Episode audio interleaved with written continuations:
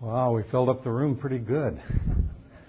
General Hudson, thanks so much for inviting me to come and do this.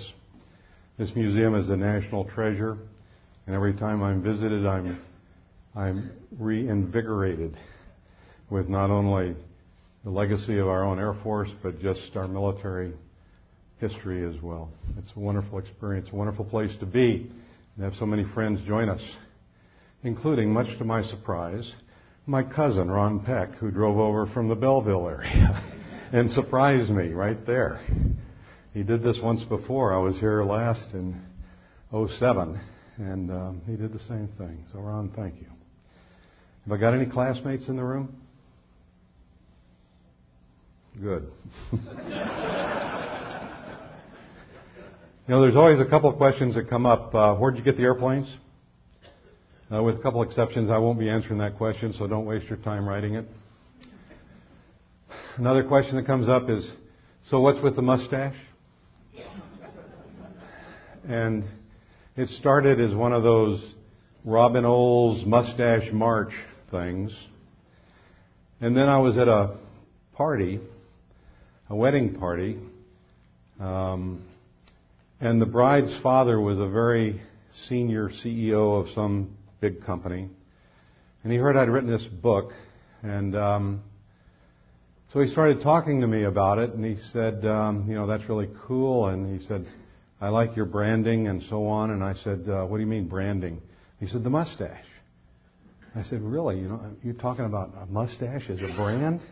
He said, oh yeah, yeah. I said, well, tell me more. He said, well, he said, nobody is ever going to remember a fat old bald-headed fighter pilot.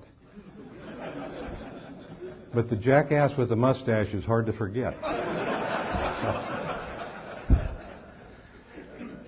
it's actually a medical experiment trying to figure out what'll grow on my lip, but why it won't grow on my head. Well, I'm honored to share with you some history that was just declassified in 2006. It started in the mid 70s and ended in the late 80s, 88. And for all that time frame, we couldn't talk about it until 06.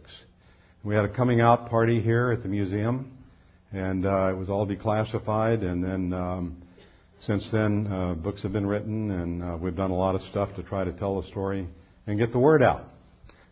Okay, so this is a story of the Red Eagles. The men came to call themselves the Red Eagles because they thought there was a Russian fighter squadron, a weapons school type equivalent that called themselves the Red Eagles.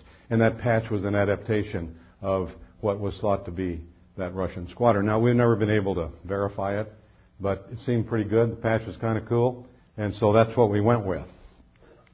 Now, what I'm going to do today is follow Simon Sinek's paradigm in his book called Start With Why. Because most people don't ever get around to the why you're doing things. Instead, they go to the what you're going to get out of it. So Simon's paradigm is three stages.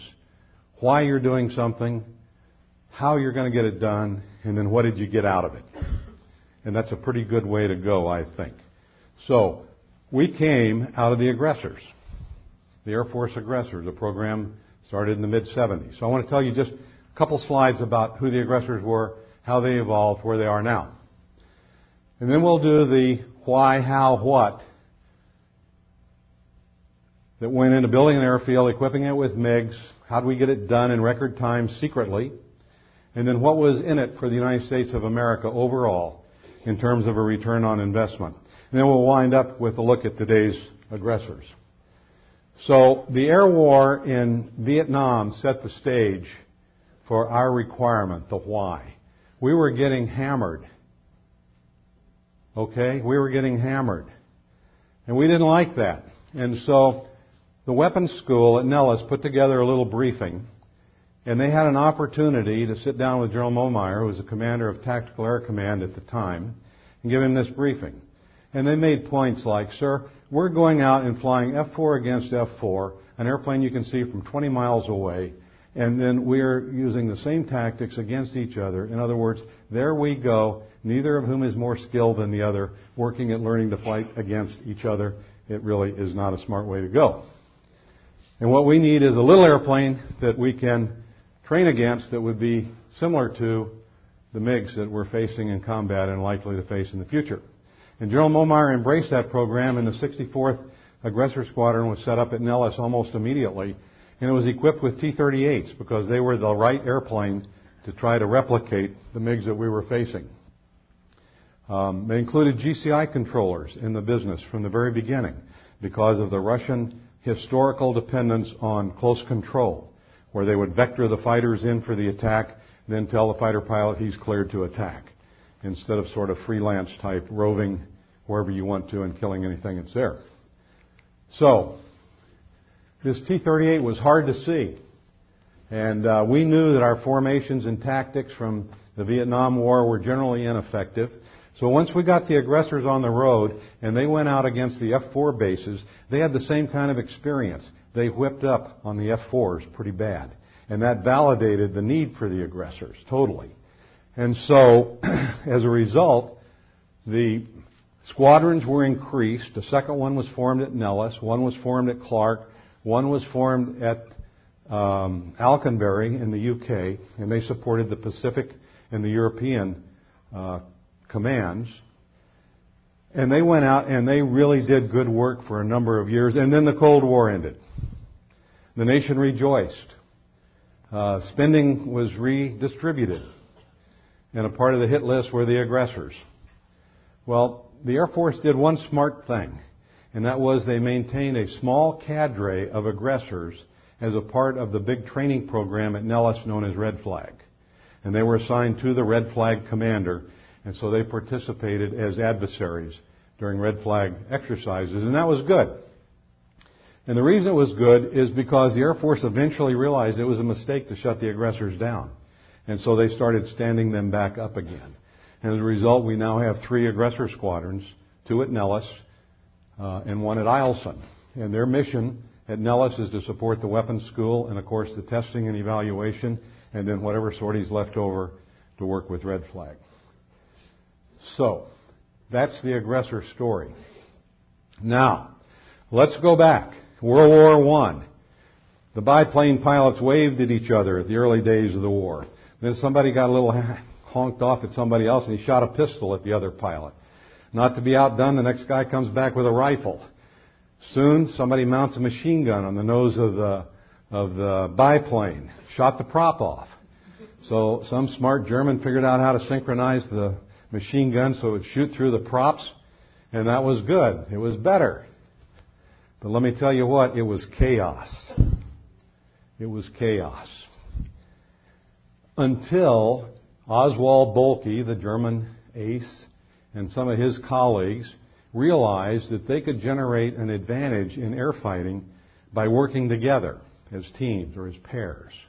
They didn't have any radios, so it was all kind of pre-briefed plans and all of that. But the Allies then picked up on this, and when the Americans entered the war, they taught the Americans about this mutual support and working with pairs and so on. No radios, but signals and stuff like that. It was viable. So we progressed through World War II, and by the time Korea came about, the idea of air warfare had solidified into the notion of a shooter who was going to go killing and a wingman that was going to cover the shooter from getting shot down by another bad guy. So the shooter and the fighting wingman became into fashion. Jets replaced the prop aircraft. They had radios, but it was still gun versus gun, man versus man, gun versus gun. And what happened then, that being our last war, Korea, before Vietnam, we committed the ultimate error and took the tactics of the last war with us to the next war. And in Vietnam, it worked initially because initially the North Vietnamese didn't have missiles. And so it was, we had an advantage because we did have missiles. And then, some cat named Nguyen or something similar to that showed up a mile behind us in a MiG-21 hosing us with AA-2 Atoll Sidewinder-like infrared guided missiles. And we started getting hammered.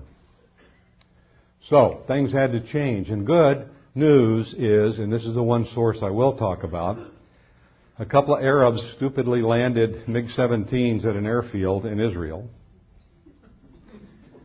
And then an Iraqi defected in a MiG-21 to Israel. And Israel loaned us those airplanes. And so we were able to exploit them in early programs. The, the uh, MiG-21 was called Have Donut, and the, individually the two MiG-17s were individually named Have Drill and or Have Drill and Have Ferry.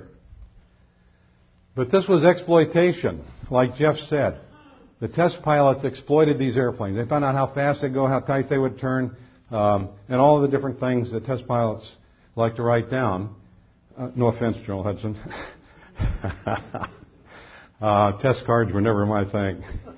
Um, but these guys, they did that, and then they turned the jets over to some of the tactical guys, and they flew a little bit, and they did comparisons and some tactical analysis.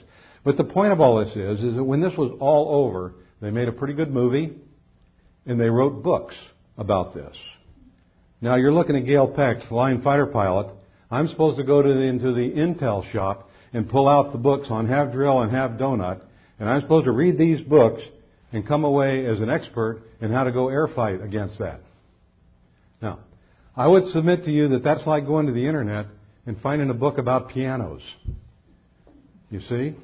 And you got black keys and white keys and three pedals and a whole bunch of strings. And when you pound on them, it makes noise.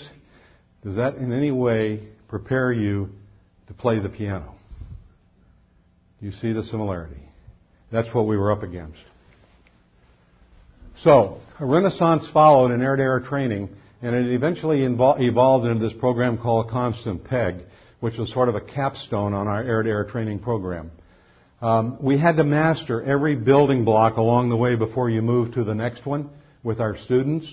We came up with new formations that were largely developed in North Vietnam during linebacker by our guys as ways to deal with problems that they were having and not doing well with. So a lot of this came out of there.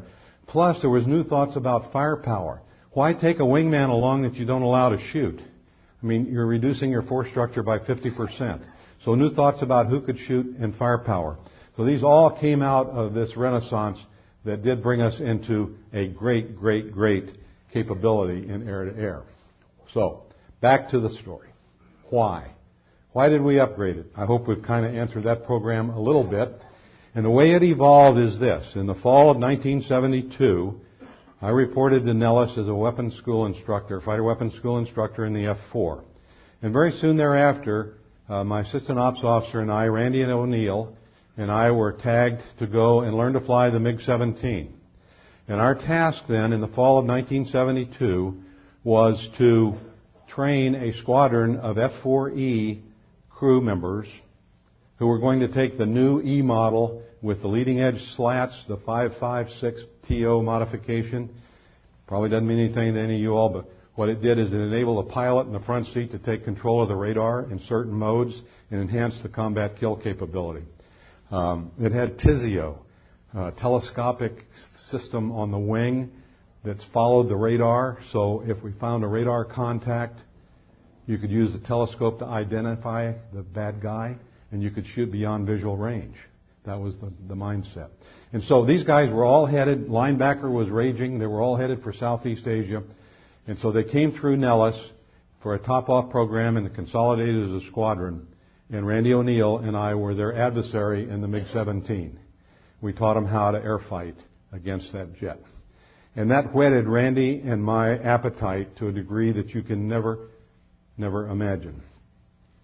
When it was all done, and this only lasted two or three months, when it was all done, Randy went to be the assistant ops or the ops officer of the first aggressor squadron, and I went back and ultimately ran the air-to-air operation at the fighter weapons school. So at the end of my tour, and I was done with MiGs. At the end of my tour, I end up going to the five-sided squirrel cage we reverently call the Pentagon, and new challenges. So they looked at my skill set and background and put me in charge of bullets and bombs which makes typical sense. We've all been there, those of you in uniform at least. Um, so I did the best I could with that. And meanwhile, my friend Moody Suter uh, was inventing red flag. And Red Flag is a tremendous exercise at Nellis where they bring in forces, all kinds of different forces. They consolidate them into a team, a mini war. They put adversaries up and they go and try to replicate the first 10 combat missions of a war. And Pierre Sprey and Tom Christie and some of the smart guys in Washington had, had advocated that if they could replicate the first 10 combat missions of a war, then the pilots had a high probability of surviving the whole conflict. So that was the concept behind Red Flag. And so Moody invented Red Flag, and they were so happy with Red Flag that they transferred him to Luke Air Base and gave him command of an F-15 squadron, brand new. And so, since old Ish here had MiG background, I became his replacement for the second time. and also replaced him at the weapons school. And so that was the, the beginning. Um, during that period of time, we were also flying the MiGs some. But to fly the MiGs, we had to write a test plan. And the test plan had to be approved by the two-star Director of Operations and Readiness at the Pentagon, and then countersigned by the three-star uh, Research and uh, Development um, AFRD at the Pentagon. And then we go fly the mission, and then we had to write a test report on how it went and get that signed by the two star and signed by the three star. It was a rigorous program, okay? Very rigorous. But our training hunger continued. And ultimately it led to the opportunity that I call the beginning. So our problem was testing versus training. We didn't need any more test reports that told us how stuff worked and what the capabilities were. We needed to go out there and do hands-on training. We needed to see how tight that guy could turn, how high he could zoom, all the different things that would allow us to understand the performance of that airplane from the eyes of a combat fighter pilot. And so one day I'm in General Vandenberg's office to get the two-star signature on one of these other test plans. And General Vandenberg, who was a fighter pilot and understood exactly this charade we were playing, he said, expletives deleted, get me that program or get me out of it. And I was stunned. I was a major. I looked at him and I said, Sir, uh, why don't we just build our own airfield and maybe we can put the MiGs on our airfield and we can do with them what we want to instead of have to beg permission to do what it all know, we all know we need to do. And he got up from his chair and he walked around with his hands behind and he went over and he sat down and he peered over his, his readers at me. He says, you know, that, that's not a bad idea. And he picked up the phone and called General Donnelly made me an appointment, sends me up stairwell 94 in the Pentagon to General Donnelly's office. And I go in and I see General Donnelly, and I'd known him for a while. He called me Gaylord, just because it annoyed me. He says, Gaylord, what you got? I said, well, sir, we want to build an airfield in the desert, and we want you to give us the MiGs, since you own the MiGs. And he laughed, and he laughed, and he laughed. And I'm staring at the Jefferson Memorial over his shoulder out of his big building uh, window on the E ring of the fourth floor. And he finally came over and he says, You know, he says, that ain't a bad idea, actually. He says, I'll make you a deal. He said, if you can figure out how to build an airfield, he says, I'll give you the MiGs. I was stunned. So now I march back down stairwell 94, go to General Vandenberg's office, tell him this. General Vandenberg gets up from his chair and he goes over now to his credenza, you know, against the back wall. A little brown box, takes the lid off the little brown box. There's two steel balls in this little brown box. And he picks them up and he starts working them. And he comes and he sits down in his chair and peers at me over the readers. And uh, he says, Well, that's good. He said, Let's do it. I said, You mean build the airfield and get the MiGs? He said, Yeah, yeah, yeah. Isn't that what Donnelly told you? I said, Yes, sir. He said, Well, let's do it. I said, I was stunned. I said, Well, you know, all those test pilot programs were called have this, have donut, have drill, have that, have what. I said, we can't call it have. I, I said, that's have is, is the three stars call sign upstairs. Do you have a call sign, sir?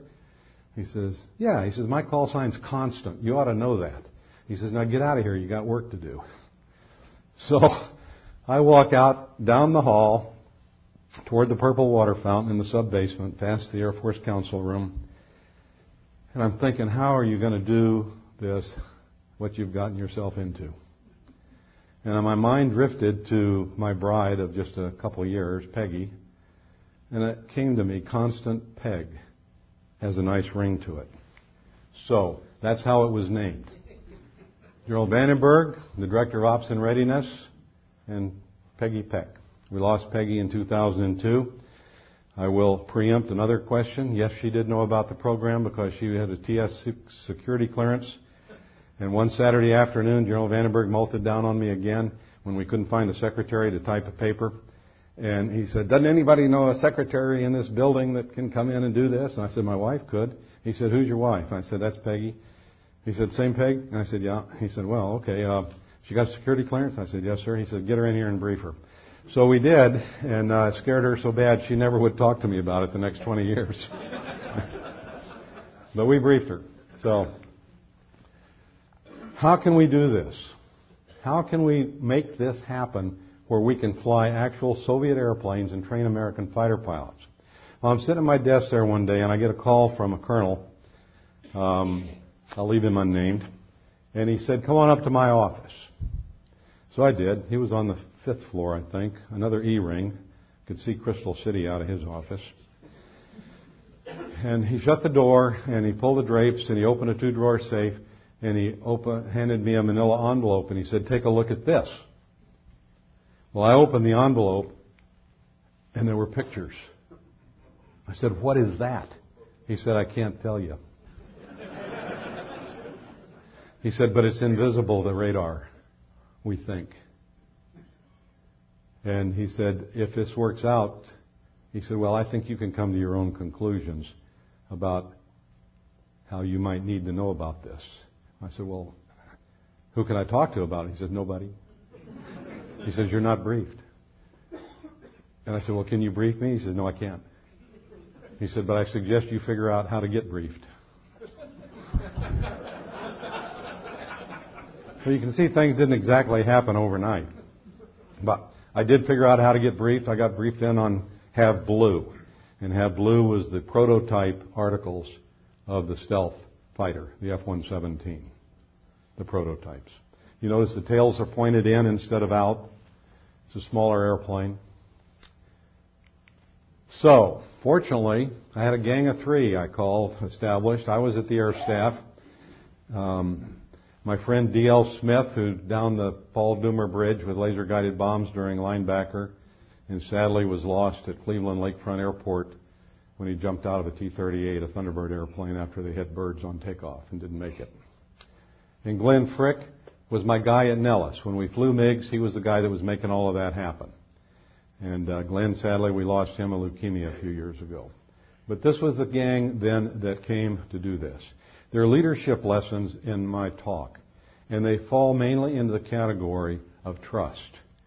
In that our general officer leadership, of which we had great leadership with General Vandenberg, General uh, Donnelly, Major General Jim Curry, was the PR, the Programs and Resources.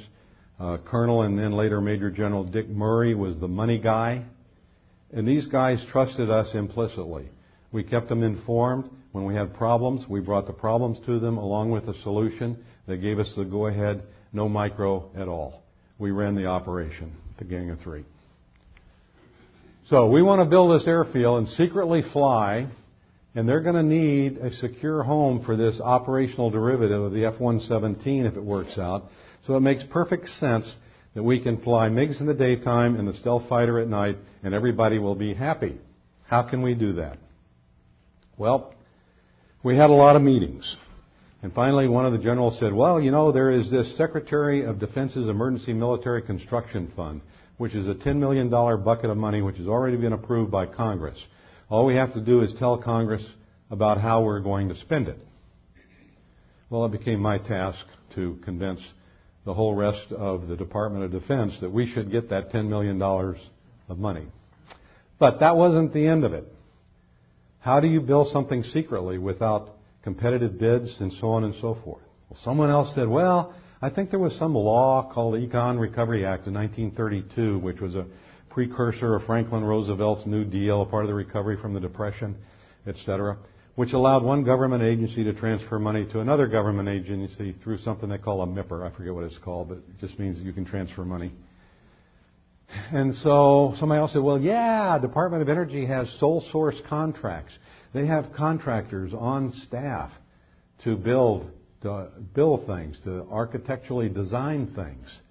Holmes and Narver, in Orange, California.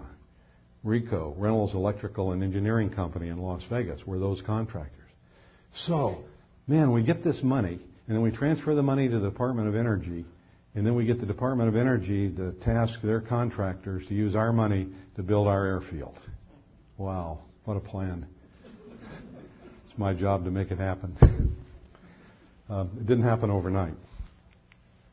We looked at a number of places and finally settled on Tonopah.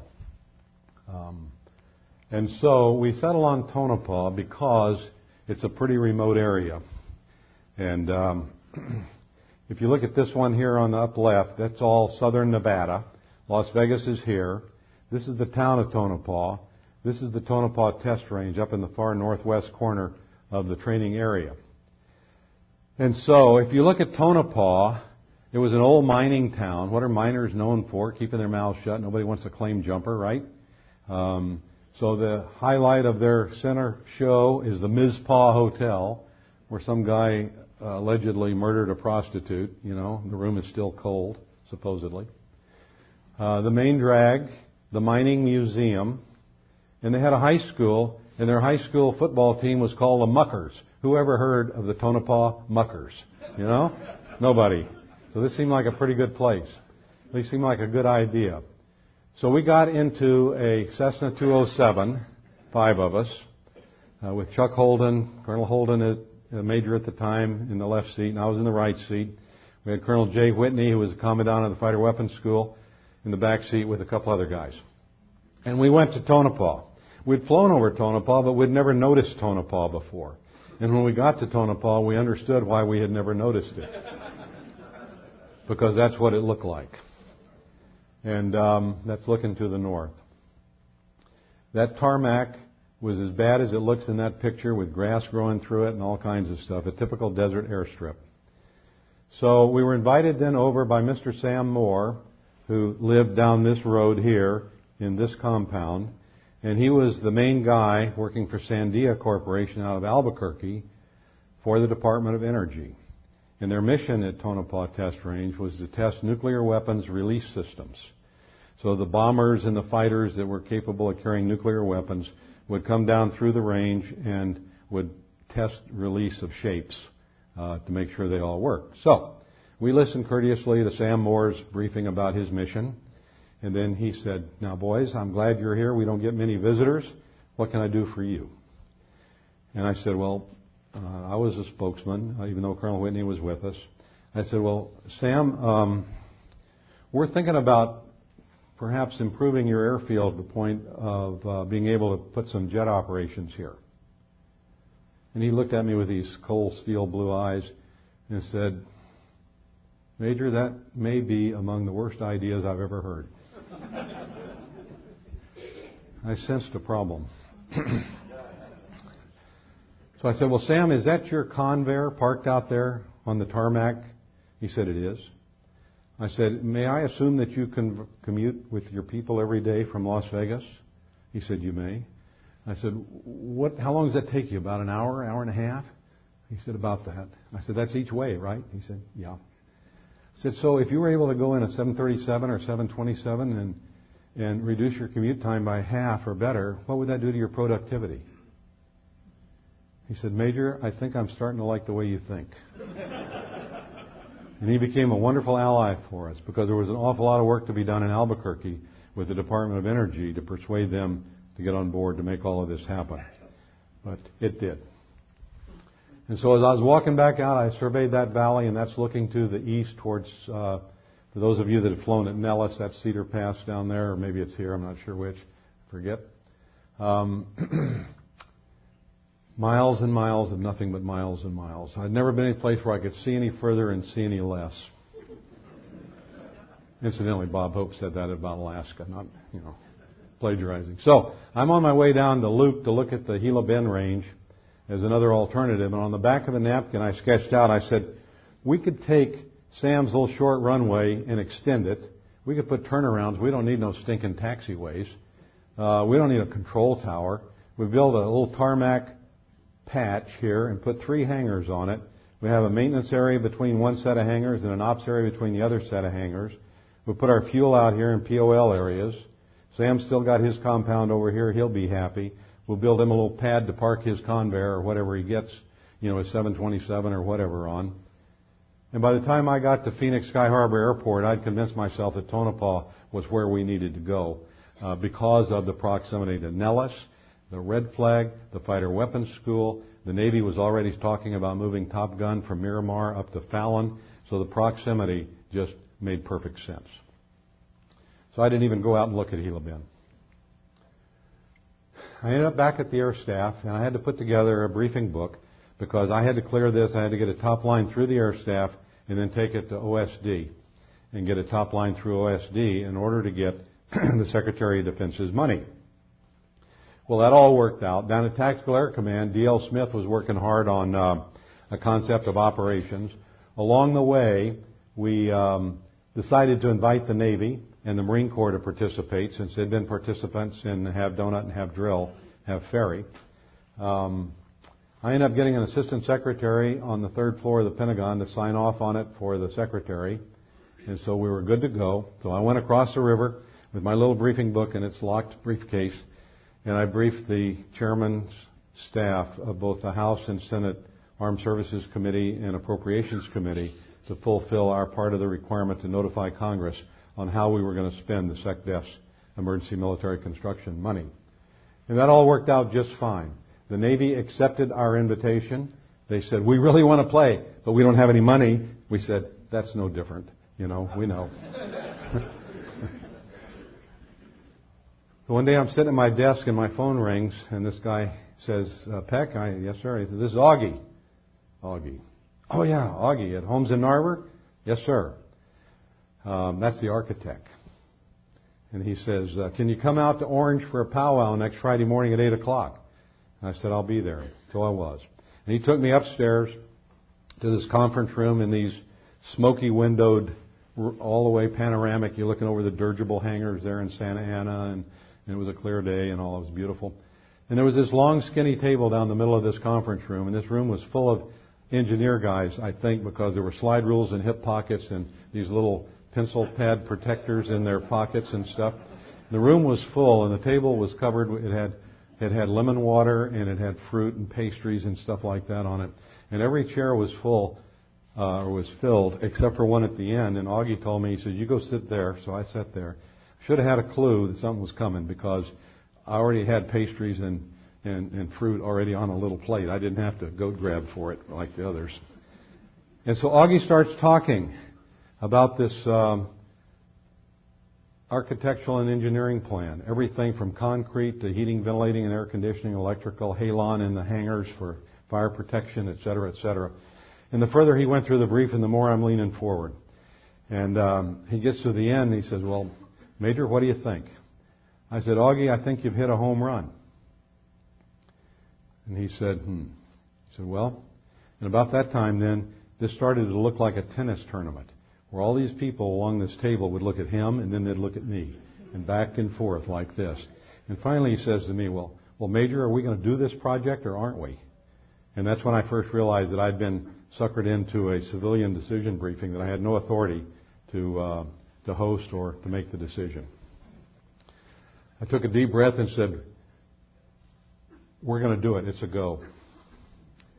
And these guys all jumped up and they started beating each other on the back and hoopla and carrying on. I'm saying, my God, I got to get out of here. so I got back to the Pentagon uh, the following Monday morning, and uh, the general said, "You done good, boy. You're okay." So uh, we pressed on. And these are some of the original blueprints that I found up at Tonopah later. And the museum here has a copy of the complete set of blueprints for all of it for hopefully a future uh, display. So then I'm sitting at my desk at the Pentagon again, and my guy at Nellis, remember that was Glenn Frick, he calls me and said, What do you want first? I said, give me the good news first. He says, TAC has agreed to set up the squadron on the 1st of April. It'll be called the 4477th Test and Evaluation Flight. And I said, well, Glenn, why is it going to be a flight? It's supposed to be a squadron. He said, well, they figure it'd be lower profile as a flight. I said, okay, I can live with that. What's the bad news? He said, the bad news is I made colonel and the colonel's group is already telling me I'm going to Egypt in October. I said, Glenn, what's going to happen to our project, our plan? And uh, he said, I don't know. He said, I suggest you call Jay Whitney and Colonel Ron Clements, the leadership there at Nellis, and ask that question. So I hang up, and it's not two minutes. Still staring at the phone, and it rings. And uh, Peck, yes, sir. This is Jay Whitney at Nellis. Um, you interested in coming out here? You hear what happened to Frick? Yes, sir, I did. He said, you interested in coming out here and finish this project that you and Frick uh, got started? Uh, Ron Clements asked me, the wing commander asked me to call you and see. I said, can you see me smiling? Uh, if you'll, if General Vandenberg will let me go, I'll be there with bells on. And so that is what happened, and that's how I ended up back at Nellis. Okay, so this is a picture that I found on the internet, and I didn't realize that that international markings on the tail. So don't anybody call me out on that, okay? Um, but I'm sitting at my desk one day, and Major Jerry Huff comes in. He says, "Hey, boss, I'm a brand new guy now at Nellis. I'm doing the aggressor training program." I'm flying, learning to fly the MiG-17, same time. And he comes running in my way. He said, "Boss, the first Cessna 404 is here. I'm going over to McCarran Airport this afternoon to pick it up." And I said, "Jerry, what's a Cessna 404?" He says, "You know the airplanes that we, we leased." I said, "We leased airplanes?" He said, "Yeah, we leased three of them. Didn't we tell you that?" I, I said, "No, Jerry. What are we going to do with them?" He said, "Boss, how are we going to get to work?" I said, "Oh, how many seats?" He said, 11. I did a quick count. We had 29 hands at the time. So I guess that'll. Jerry, who's going to fly these things? He said, mm, mm. He said, didn't I tell you you're due at Terra training in the morning at 8 o'clock to start your FAA multi-engine checkout? and so all of the pilots on the project got FAA multi-engine ratings. We parked the airplanes on the ramp at Nellis, there by the Thunderbird hangar where the F-16s are parked in the shades now. Every morning at 6 o'clock, Everybody showed up, we manned up, and we went to work. and the project started coming together. This is the this is the tarmac with the footprint for the three hangars. Uh, we had the concrete laid in because MiGs leak, and uh, MiG jet fuel and asphalt don't mix; they make slurry, which is bad. So we had the foresight, at least, to have, parking pads there and for our refueling hard stand. Um, and they poured concrete. These are actual photos from their archives up there, their civil engineering at Tonopah. And we had some visitors. Uh, the wild Mustangs wandered through, leaving their calling cards. Um, we were able to accept them as friendly visitors because they were able to keep their mouths shut. And so the compound came together, and you can see the uh, see the final parking area there, the three hangars, we had to call in some portables because we didn't think about things like supply storage and, and vehicle maintenance and age, aerospace ground equipment maintenance and stuff.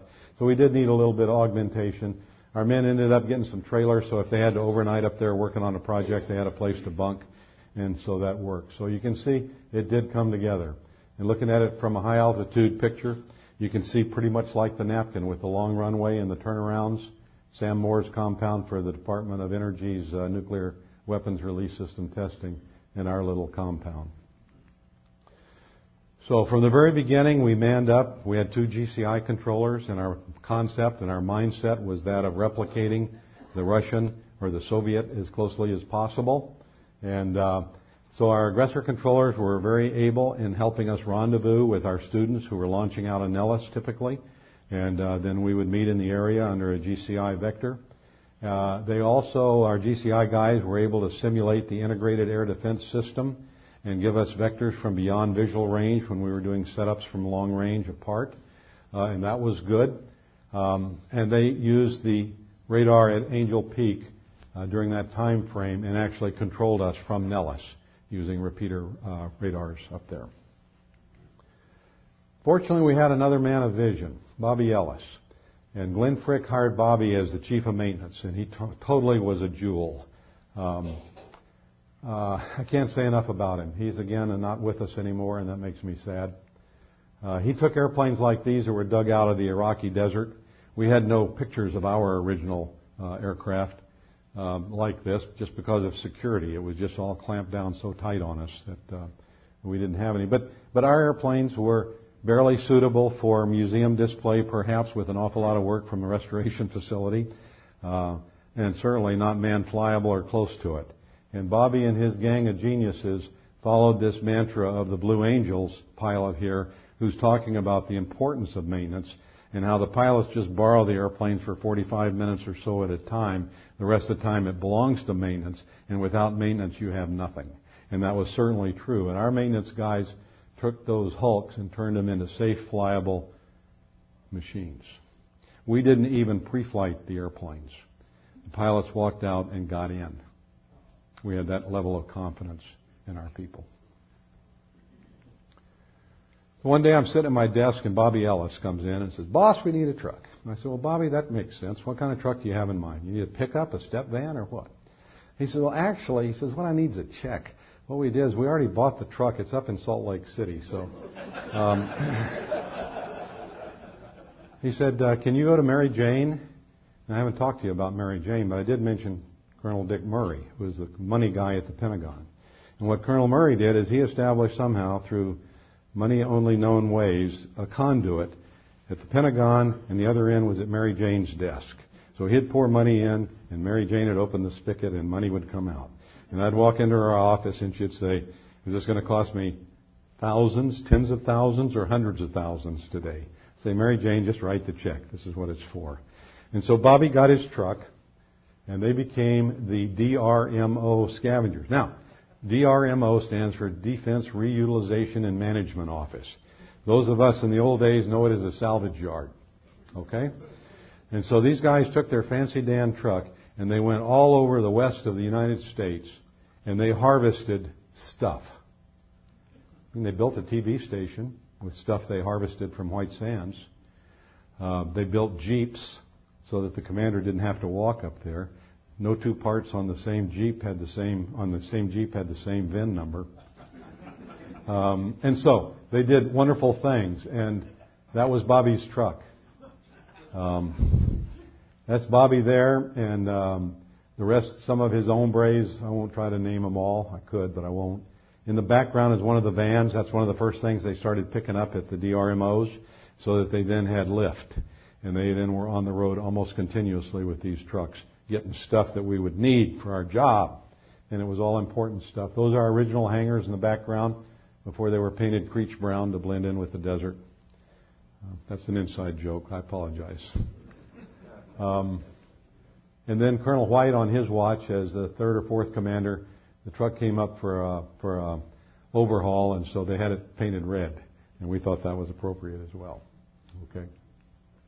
And we outfitted with MiG-17s. That's the initial arrival. I'll show you a short clip that shows you how well the MiG-17 turns. And um, there are two clips. The first one, you're in trail with the MiG-17, and all of a sudden the MiG-17 pilot pulls back on the stick, probably pulling six or seven Gs, and you'll see the attacking airplane starting to overshoot badly. In the second clip, you'll see the gun sight of a 105 being drugged through a MiG-17 because the pilot didn't have the G available to hold the pipper on the target. There's no sound to this, so you can see the MiG there. You're in trail with him, and now he sets that wing, and wow, immediately you're overshooting. And here's the one with the uh, thing going through the gun sight. That missile doesn't hit anything. I ought to take it out. Okay, this is the this is the Have Ferry airplane, the MiG-17 we knew as 055. So I've got a lot of just pictures of MiGs that I thought would stimulate your interest, and as we go through those, it'll go fairly quick. We continue the story though. And we equipped it with MiG-21. I landed the first MiG-21 at Tonopah in July of 1979. It was a flight of six, four MiG-21s and two MiG-17s. and that's the cockpit of the MiG-21. When I got in this airplane to check out, my crew chief was the assistant chief of maintenance, Don Lyon. I looked over at Don. I said, I can't fly this airplane, Don. He says, How come, boss? I said, Don, I don't know where all those switches go. He said, Hell, boss, just put them all up. And I said, Oh, okay. But you can see how busy that cockpit is, and there is the ubiquitous white line that's up and down the dashboard instrument panel of every MiG. And that's what you do if you're out of control in the MiG. You put the stick forward on the white line. It's just one of their techniques. Not a bad idea, actually. So here we have a MiG-21 on takeoff, and the um, the afterburner on the MiG-21 is a harder light than a T-38 or an F-5, but not as hard as an F-100 or a 105. Rudder becomes effective at about 30 knots, and it's hand pneumatic briefing or braking to keep it uh, straight until the rudder is effective. Nose comes up about 140 or so, much like a T-38 gets airborne about 160, 165. Um, the gear comes up, the gear handle goes up. Once the gear is up, the pilot checks visually for all the little indicators on the nose and on both wings that are retracted, which indicates that the gear is up and locked. And then the gear handle is replaced to neutral to take hydraulic pressure off of the system. 300 knots, you pull the uh, engine out of afterburner. Accelerate to 400 knots, maintain 400 knots until you intercept 0.9 Mach, and standard climb from there on out. So here's one of our jets all unmarked over Tonopah. That's the, the uh, lake bed, test range lake bed there at Tonopah. One of our jets landing after it had been painted, and the runway had been redone a little bit. Talk more about that in a second. And this is one of our jets landing. These film clips, incidentally, are from the Systems Command film made called Have Donut. And we took clips out of it. So it's got a drag chute, comes down final approach about like a T-38. Uh, drag chute's pretty effective. It has a nose wheel brake that the pilot selects with a switch, very effective in braking. Of course, you can't use it after your rollout because you can't turn when you're using that brake, obviously. Uh, the braking system in the airplane is pneumatic in both the MiG-17 and the MiG-21. You squeeze a lever on the stick, and it puts squeeze on both uh, wheels, and then you push the rudder pedal the direction you want to turn, and it releases the squeeze on that opposite wheel in the nose wheel casters. So when guys are learning how to taxi these airplanes, they look like little fishies in a stream. You know, uh, taxiing is harder than flying. So we flew the hell out of them weapons school F-16 and trail with one of our MiG, MiG-21s. Um, this is a wonderful clip because it shows the comparative difference between the MiG-21 and the F-4, and it helps you grasp the challenge of the Vietnam War when the guys showed up at 6 o'clock. You see that? And big ugly, the F-4 smoking like a hussy, and the MiG just kind of a tiny little jewel out there in front. Yep. Tiny little jet. And then we equipped with the MiG-23 eventually. This was after my watch. I did not have MiG-23 experience, except I did come back with the 18th Fighter Wing from Kadena in the F-15s, and I flew a sortie against a MiG-23 uh, flying an F-15. So that was interesting. I won. Um, another shot, same airplane, different paint job. And we have this airplane in our threat training facility at Nellis. If you're ever in Las Vegas and can get someone to get you on base at Nellis, my phone number is unlisted. Um, the threat training facility is unclassified, and visitors are welcome, but you do need a host. Okay? They've got this airplane in there. Also have a MiG-29 in there with the canopy and the cockpit open. All right. So we had A-10s come and visit. We had to cut down some of the the fence in order to get this guy's wings through at one point in time. And sometimes the A-10's played here in formation with a flogger. He got his wings forward. Flogger does. Playing uh, with our C model F-15, the air superiority game. Flogger in the traffic pattern. Here his wings are forward. You can see the landing gear is starting to come down.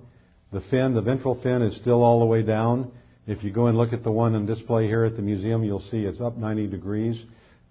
When the gear comes down, the fin folds up on the side to get it out of the way. Um, sometimes the F-14s came in and refueled, in this case on our refueling pit. Uh, we only did that once where they allowed, were allowed to taxi in and out because they blew stuff over everything with all of their jet blasts. So after that first experience, the guys tell me thereafter the Tomcats shut down and were towed in and towed out. So that was fine. Nice looking airplane, huh? Sometimes we flew as a flight of two, sometimes straight up. We got some T-38s, and that was good. We were able to give our enlisted guys incentive rides. And initially, they were all painted white, and um, here we have a later time when the T-38s wore war paint like uh, like the MiGs. And this is Captain Mick Simmons, one of our MiG-21 pilots, and he had given this young airman a ride, an incentive ride, based on his performance in the F-117 end of the field. And if you look closely, you can see this kid has got a smile on his face, but he's wearing lunch all the way on the front of his flight suit and on his G suit. so eventually our fleet of T-38s grew to five, and our pilots all maintained their 60-1 Air Force proficiency and did all their instrument checks and everything in the F-5. It gave us great logistic support. We could go cross country in them and stuff like that. That was pretty cool. We had some Thunderbird crew chiefs uh, that came, or painters actually, that came to work on the team after my watch. And I'm told that any time these airplanes went out cross country, whatever pilot was flying it, they had his name stenciled on the side of it, just like the Thunderbirds. So they took pride in a lot of the little things like that. We had five of them, and um, it was a great part of it. We were able to give other incentive rides to VIPs, to uh, photo chase, and of course we had no two-seaters and we had no simulators. So every time a man uh, flew a MiG for the first time, he was flying it for the first time, and so we needed a chase. And so we put another MiG pilot in the T-38 and let him chase him. And uh, so that was an important part of the mission for the T-38s being there. Well, one day in August, late August of 79, uh, General Tom Stafford came to visit me at Tonopah. By now he's the three star. He was in charge of that Have Blue thing or inherited it. So I just knew, although it was never said, I just knew that General Stafford was coming to look at us as an operating location for the F-117. So it was an initial visit. And we showed him, briefed him on all our security. Our security was very well set up by a, a retired and now deceased colonel by the name of Don Muller. And Devil Muller set it up so that once you were briefed in, you were in. Once you were briefed out, you were out. Even as a commander, I had no look back after I left the program. So it was very, very good. We gave General Stafford a tour of the facility. He must have liked it because our $10 million project uh, caught fire. You can see we got a concrete ramp. We got two new big hangars for our MiG-23s that we didn't have before. We got a stinking taxiway and a stinking control tower. neither of which we felt we needed, but we, we got. And so as a result, our $10 million project blossomed into a $400 million plus airfield. This is our operation down here at the south end. This is the first increment of the F-117 hangars. They all had their own hangar, each airplane. And there were two more increments that were built down in this area. I'll show you a picture of that in a second. Um, so the 117s had a home. They're in their hangar remarkably similar to our hangars for our MiGs. Interesting, since Holmes and Narver designed them and REECo constructed them. Hmm. And so did the MiGs. And that's what the airfield looks like today. You can see the second two increments. This our operation was down at the far south end. Okay? It's looking south. So how do we do all this? Well, we got it involved with side-by-side training where we would brief, uh, usually over the phone, and have a rendezvous time and a rendezvous point. Our GCI would get us together, the F5s or the F4s or the F15s or F16s, whatever. Usually a flight of two would show up. As often as not, we would go out with one MiG-17 and one MiG-21 initially, and then we would rendezvous with our two playmates, and then we would each go one-on-one with our own playmates. We'd have them take a look at us, you know, look at us from the left, look at us from the right, when they're joining up on us, all we could look at them and see eyeballs getting bigger and bigger as they got closer and we're seeing a MiG for the first time ever in flight. And so then we'd put them back in trail and say, okay, just follow us around. We'd do some lazy eights and chandelles, maybe some rolls. And um, then we say, okay, how do you feel? You feel comfortable? I feel comfortable, sir. Okay, take a perch. And so a perch is an offensive position here with the MiG out front, about a mile back, a couple, three thousand feet high, and the MiG is called fights on. And so the MiG then would start a defensive turn, an attacking airplane would come in. almost invariably they would overshoot the first time, we'd reverse and hose them. Because the learning here was when the MiG sets his wing, you got to go into the up. When you go into the up, then he's going somewhere. While you're going up, he's going there, and you can come back down. And you can follow him around that circle like a sewing machine stitch. Works like magic. Then we would put, uh, put the good guy out front and put the MiG back there and show him how hard it was to keep track of the MiG and uh, how he wasn't going to outturn him and how he had to learn to do his own last ditch maneuvers. Then we start head on. Pass canopy to canopy, best man wins. And all this is not a game of, of uh, macho. It's a game of skill and of learning the skills that it takes to get there. Uh, then we go out beyond visual range and set up in a tactical intercept. One of the hardest things a fighter pilot has to do is to transition from a radar picture into a visual picture and acquire the target visually. So that was very much a learning experience. And then finally, we took big gaggles into red flag uh, at times and really surprised a lot of people. so the ramp at Tonopah was an interesting and fun place. And I like this picture because it has a picture of Ivan. And Ivan is a truck that we picked up on one of our uh, our trips. Um, the men came to call them dental trips because we went places and extracted stuff.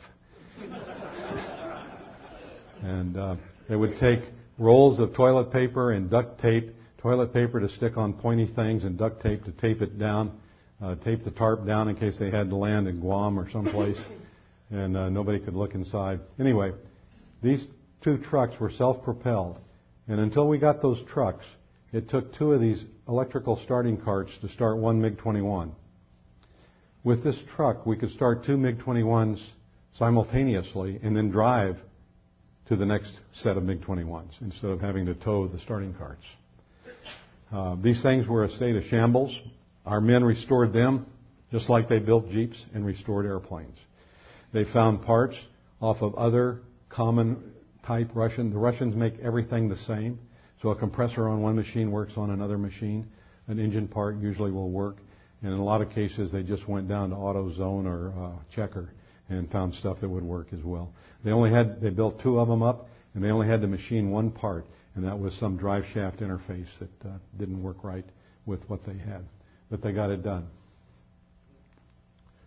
So a busy day at the office here. You can see our low profile Cessna in the background over there. Uh, this is a flat bellied me with hair and flight suit, um, swearing in, reenlisting uh, Doug Robinson. Doug was one of our age mechanics, and um, I kept the men all in civilian clothes and they were exempt from grooming standards because they spent enough time in downtown Tonopah. They needed to fit in. They didn't look, need to look like GIs from the test site. And so uh, we did. So there he is in his torn up blue jeans and everything. Not a very good picture, but one of our MiG 21s in the background there. Uh, it's a meaningful picture to me, especially. I hope you like it too. Uh, picture of one point in time, uh, we only had four captains in the squadron. Everybody else had made major. Um, that's Brian McCoy. Uh, that's now four-star General Hawk Carlisle, the commander of PACAF, who also jumped out of one of our MiG-23s uh, and lived to tell about it, obviously. Uh, Mick Simmons, who's a curator uh, or is on the board of directors of the um, Evergreen Air and Space Museum, and uh, Nikki First. So they were real proud. They wanted to get an unclassified picture that kind of bandied their colors and their unique uh, posture within being the only four captains in the squadron. So there you have it. So we had a flagship. Every day wasn't a good day.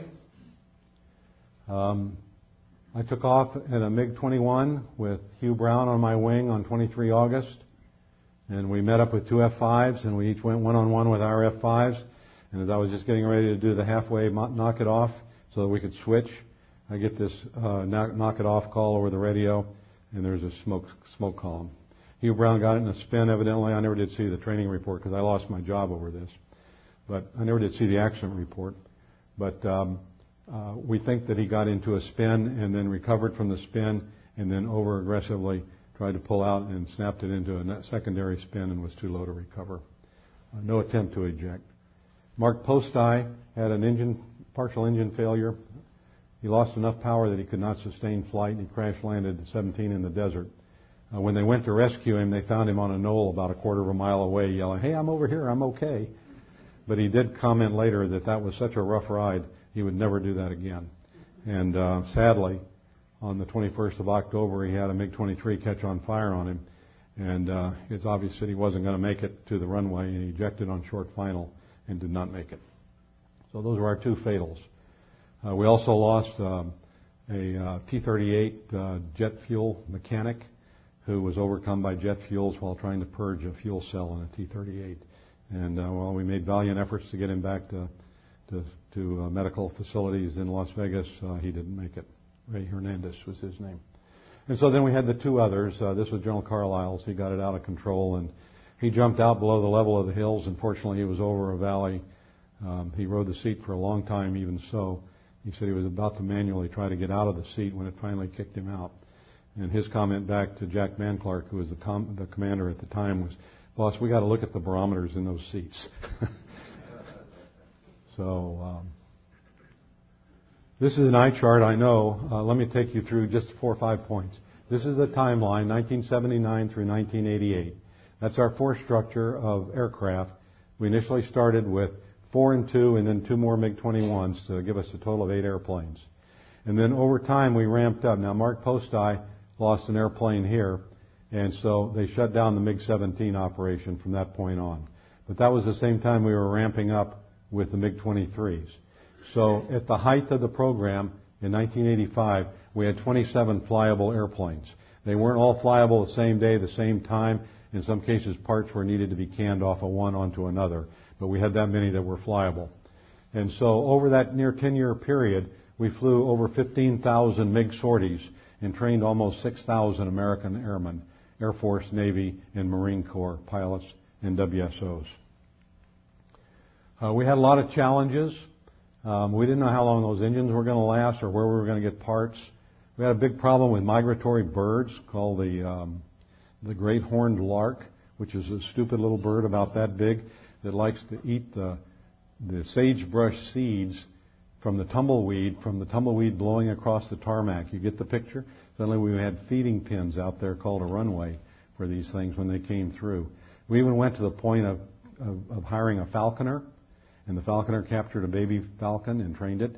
And this is Jose Oberly, who was my ops officer with the falcon on a Met there. Uh, later, commanders decided that it was far more economical to run captains up and down the flight line with shotguns at high port. And so, but when the birds were in town, they definitely did impact our program because uh, they, we could not tolerate a bird ingestion. Um, Security was always a problem, but it never was a problem. It was something we were always worried about. Home life was a problem for a lot of our people. I'm sure there was more than one divorce. My favorite story is from Bonnie Scott, who was Colonel Scott's wife. Uh, he came to me as a captain. I hired him uh, during the very early days. He was initial cadre, and then he came back and was the final commander. But at our reunion, after I gave this talk, uh, Bonnie Scott met me up in the hospitality room. She said, Gail, I just got to tell you this story. I said, What's up, Bonnie? She said, Well, I got so sick and tired of Mike coming home smelling like a dog, been gone for a week. I didn't know where he was gone, who he was with, when he was going to be back. And I'd ask him, I'd say, Mike, where you been? You know, what's going on? I can't tell you, Bonnie. I can't tell you. Mike, I'm your wife. You can tell me anything. Bonnie, after two martinis, you'll tell everybody. and so uh, she said, so I just got so mad at all of that. I figured out a plan. And he came in one Friday night, and he was worse than usual. And um, he said, "So what are our plans, Bon?" He says, "She says I can't tell you." she went upstairs and put her face on, and so he's hawking the door to the bathroom. What, what's going on, Bonnie? Where are we going? Where are you going? I can't tell you, Mike. And uh, she had it all prearranged. She made a phone call, and she heard him coming in the driveway. And so she went and met one of her girlfriends, and they saw a show and pulled a few slots and had dinner. And she came home about one, two o'clock in the morning. Uh, she said, I got it out of my system. After then, I was okay. She said, but it, it took that little catharsis for my soul to clear over security, home life. Financial, I think that's what ultimately shut us down. So, what did we get out of it? Well, the guys told us unequivocally and without exception, overcoming buck fever. Everybody knows what buck fever is. You know, you're going out, you're going hunting, and you get your gun sight, your rifle sight on the deer, and about that time it starts to quiver, and so you hesitate, and about that time the buck is gone. You know? And so that's what they said was really important. That and seeing a little bitty jet, the notion of never slowing down and getting in a knife fight. We used to tell them that if you get into a slow speed fight with a MiG, that's like getting into a knife fight in a phone booth with a midget. You don't want to do that. Use the vertical. I already talked about that countering the hard turn. And I also like this analogy that going in the vertical like that is like tying a knot in a rope. Every knot you tighten a rope, the rope gets shorter. So if you think about circles and so on that you're trying to replicate, think about it later. Don't think about it now, okay? And avoid that prolonged turning fight because you need to take your shots and get out of there and then come back if you have to. But uh, you don't want to stay in there and try to ride it too hard. Well, the Air Force magazine published a table this past summer, which is referenced right here, August 12. And it said that 1.74 to 1 kill ratio in World War I and 4 to 1 in World War II, meaning we shot down 1.74 of theirs for every one we lost. We shot down 4 of theirs for every one we lost. Korea, 6 to 1. You, see, you hear, you know, Pundits will argue these numbers, and I'm not here to take you on on that. I'm simply quoting this table, which I found useful. Uh, the Vietnam kill ratio, we shot down 1.85 to 1. We went to Desert Storm, we had no losses. 39 kills and no losses. And when you look worldwide at the Air Force uh, worldwide F-15, F-16 kill ratios, we've had over 175 combined kills with no losses in air-to-air. To me, that's a return on investment. So here's one of the Eglin uh, F-15s. This airplane was at Bitburg when it got its two kills, but I found it on the ramp down at Eglin before they were all sent to the boneyard and took a picture of it. This is a MiG-29 wreckage from the from the Fracas in Bosnia, where one of our guys swacked this MiG-29 with uh, from an F-15. And so I like to take this point then to go to the final part. What now? Well, our MiG-17 on static display at Nellis our MiG-21 on static display at the Armament Museum at Eglin. Our MiG-23 in the threat training facility there at Nellis. And today's aggressors then, two squadrons at Nellis, one in Alaska, and the Nellis airplanes are painted up just like they were in the past, the F-16s in this picture. And the 65th Squadron operates F-15s that are also painted up in the war paint and the Alaska airplane painted up like Shamu, which they call it. And they're in, aimed at replicating the abilities of the MiG-29 and the Su-30, Su-27 series of flankers. Okay? But we've gone far beyond just the jets. The Nellis range has been enhanced so that if guys fly over the range, somebody's going to shine a radar at them and they're going to have to explain what they did to keep from getting shot down by the missile that would go along with that radar. So the ranges have been enhanced tremendously, and so the surface-to-air missile threat is much more realistic on the range. We've brought space in with the space aggressors. They deny the satellite communications during exercises. They take away the GPS guidance during certain exercises. So that's an important dimension in a real world type scenario. And of course, our reliance on computers, incredible.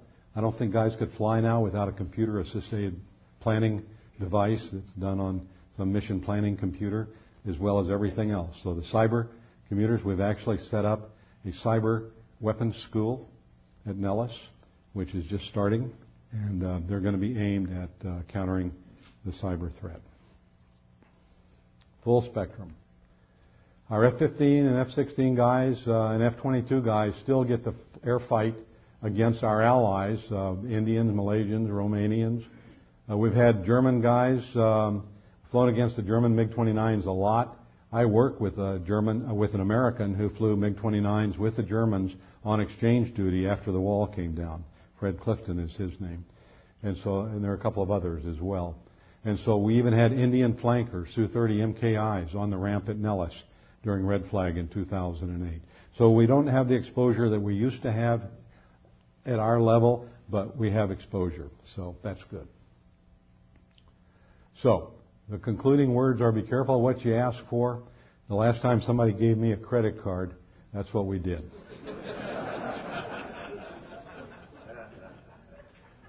So I believe the museum would like for me to host uh, first some questions and answers and then uh, a book signing I'd be happy to take care of um, for anyone that's interested in that. And um, the book is, uh, has a foreword by General Buzz Moseley, who was the wing commander at Nellis. He also was the F-15 Fighter Weapons School Division commander, a man who was very, very experienced in flying and fighting against us, and he was gracious enough to write the foreword for me for the uh, book. And you might make note there is a website. I don't, I'm not very good at maintaining it yet, so I need a lot of guidance on how to work WordPress. But you know, so there is a website as well. So that concludes what I have to say.